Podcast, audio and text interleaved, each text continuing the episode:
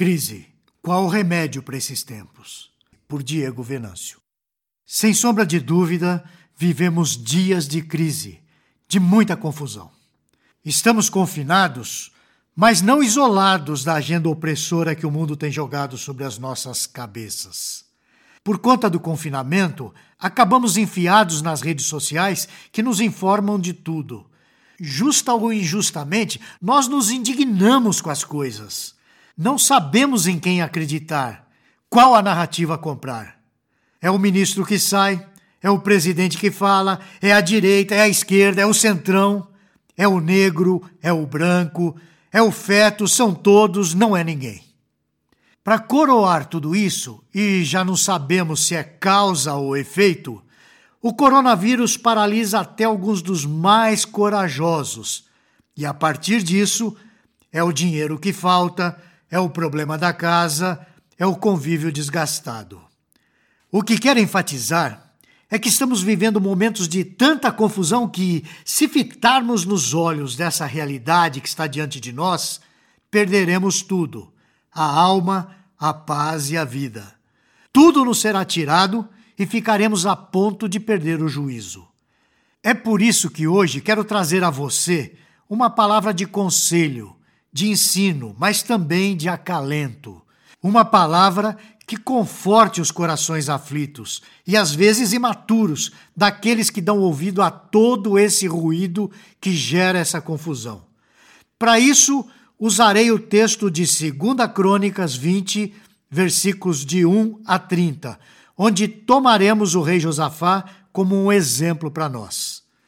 O texto inicia dizendo assim: Depois disso, depois do que?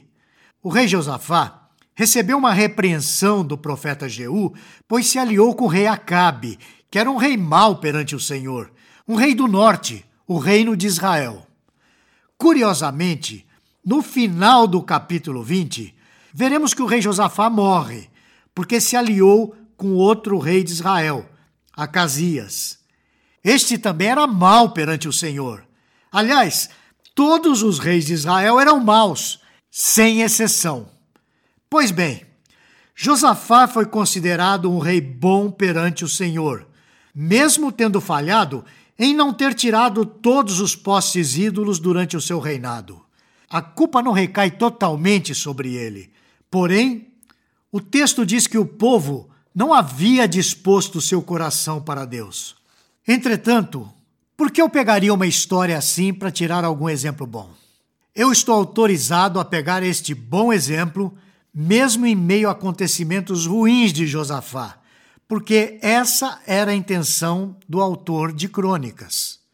Esse livro de Crônicas é bastante interessante, pois é um livro pós-exílico. O autor tem a intenção de contar a história pelo viés do reinado de Davi, ou seja, pelo Reino do Sul, de modo a enaltecer os atos poderosos de Deus, sem esconder totalmente as falhas que levaram o povo ao exílio. O escritor faz isso com bastante cuidado, porque deseja animar o povo de Judá a se firmar na lei do Senhor. É nesse tempo que Deus levanta Esdras e Neemias e vários dos profetas menores para orientarem o povo nessa busca. O autor apresenta uma relação ou um padrão.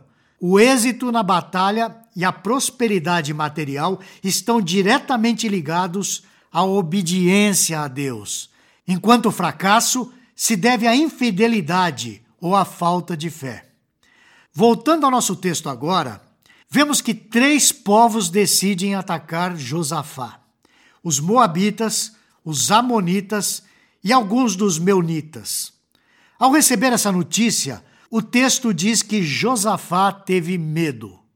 Vamos ver isso em 2 Crônicas 23. Então Josafá teve medo e se pôs a buscar ao Senhor e apregoou jejum em todo o Judá. O texto não esconde que Josafá teve medo diante do iminente ataque que sofreria. É possível ter medo de maneira piedosa. É verdade que é preciso muita coragem para se admitir que está com medo, ainda mais sendo rei. Mas, para se ter medo da maneira correta, esse medo precisa ser acompanhado de fé. Josafá teve medo, sim, mas resolveu imediatamente buscar o Senhor. Então, a nossa questão não é de medo e de coragem, mas de fé. Nossa vida não existe para sermos libertos dos problemas, mas para sabermos como vamos reagir diante dos problemas. A pergunta é: como reagimos diante de tanto estresse, tantas dúvidas, tanta ansiedade, tanta confusão? Na verdade, toda crise se torna uma crise de fé. Imaginem, pois, Josafá. Ele está na iminência de enfrentar uma guerra inesperada. A guerra é algo concreto. Ele conhece aqueles povos, ele conhece as terras, sabe de onde eles vêm. Toda essa realidade está diante dos seus olhos. Espere um momento. Ele vai parar e orar ao Senhor e jejuar?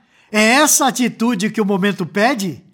Josafá não tomou nenhuma providência imediata para preparar o seu exército? E se Deus não o atendesse?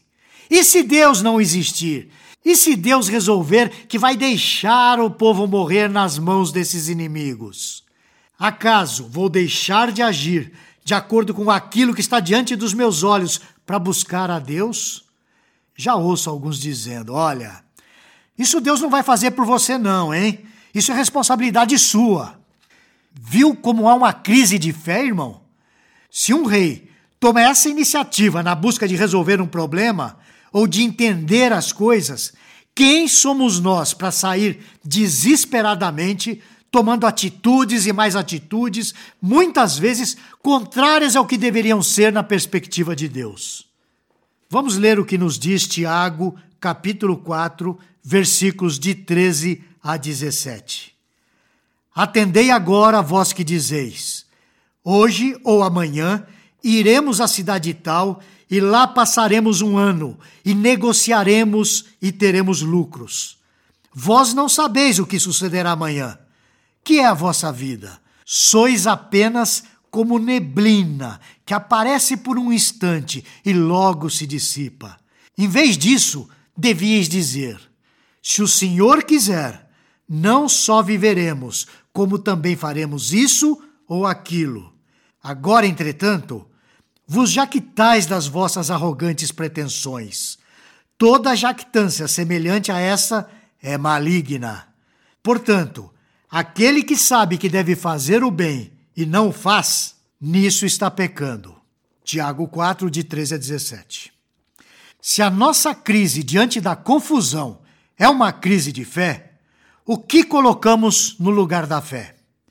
Tiago 4,16 responde essa pergunta colocamos a nós mesmos como padrão de tomada de decisões. Por isso, nós nos tornamos orgulhosos. Por isso, trememos de maneira pecaminosa diante de toda a bagunça à nossa volta. O fazer o bem do versículo 17 é andar de modo humilde diante de Deus, considerando que Ele é quem governa todos os nossos passos. Vejam esse texto no livro de Jó. Em face da severa opressão, os homens clamam, pedem socorro por causa do braço dos poderosos. Mas ninguém diz: Onde está Deus, meu Criador, que inspira canções durante a noite, que nos ensina mais do que os animais da terra e nos faz mais sábios do que as aves do céu? Ali clamam, mas ele não responde por causa da arrogância dos maus. Esse texto está em Jó 35, nos versículos de 9 a 12. Sim, é lamentável, mas muitas vezes sofremos com a confusão ao redor porque estamos numa crise de fé. Se você está sofrendo demais pelos descaminhos da política brasileira, pelo coronavírus, pela morte injusta de pessoas, é possível que você esteja numa crise de fé. Não estou dizendo que devemos nos afastar completamente dessas coisas. Ao contrário, penso que devemos ter cristãos em todas as esferas do conhecimento. Mesmo esses, porém, devem viver em dependência do Espírito Santo de Deus e ser dirigidos por ele em tudo o que fizerem. Josafá faz o que todo cristão deve fazer em tempos de crise. Ele busca a Deus. Ele prova a sua fé buscando, em primeiro lugar, o socorro em Deus. No próximo post, continuaremos a examinar o exemplo de Josafá para aprendermos como viver adequadamente como cristãos em meio à crise. Até a semana que vem. Você gostou deste post? Então compartilhe essa mensagem com seus amigos, sua igreja e familiares. Coloque o seu e-mail no nosso blog para não perder nenhum post. Siga-nos no Facebook, Instagram e Twitter. Conheça a Telmídia, vídeos cristãos para você e sua família. 15 dias grátis. Assista quando quiser, onde quiser.